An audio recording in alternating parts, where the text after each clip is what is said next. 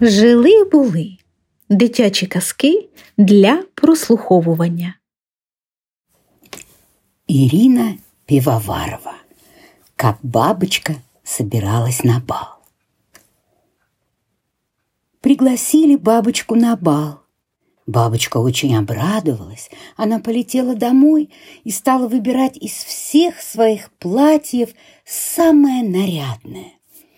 И вдруг она вспомнила, что в торопях не спросила, где будет бал. «Полечу к цветам», — решила бабочка, — «спрошу у них». И она надела бальное платье и полетела на луг, где росли цветы.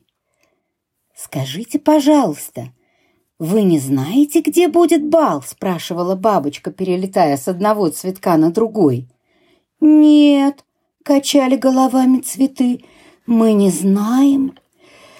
Так бабочка и кружилась над цветами до самой осени в своем бальном платье, потому что цветов на лугу было много-много. Ирина Пивоварова «Мотыльки и солнце». Жили-были на свете мотыльки-лежебоки. Они очень любили поспать. Спать ложились они рано-рано, а вставали позже всех. Вот однажды ранним вечером легли мотыльки спать. Прошла ночь, наступило утро, а мотыльки все спят. Вот и день прошел, вечер наступил, солнце опустилось за елки. И тут мотыльки проснулись. «С добрым утром!» — сказали они друг другу. «А почему вокруг так темно? Куда же делось солнце?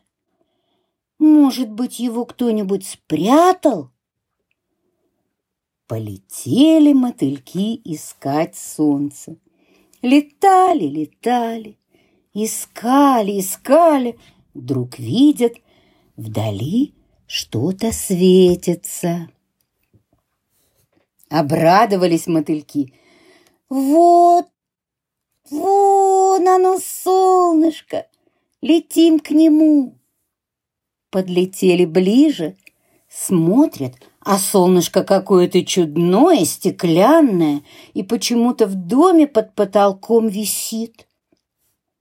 До утра летали вокруг него мотыльки и удивлялись, и так устали, что опять весь следующий день проспали. А ночью опять полетели солнце искать. Так до сих пор ищут мотыльки по ночам солнце. И поэтому всегда на зажженную лампу прилетают.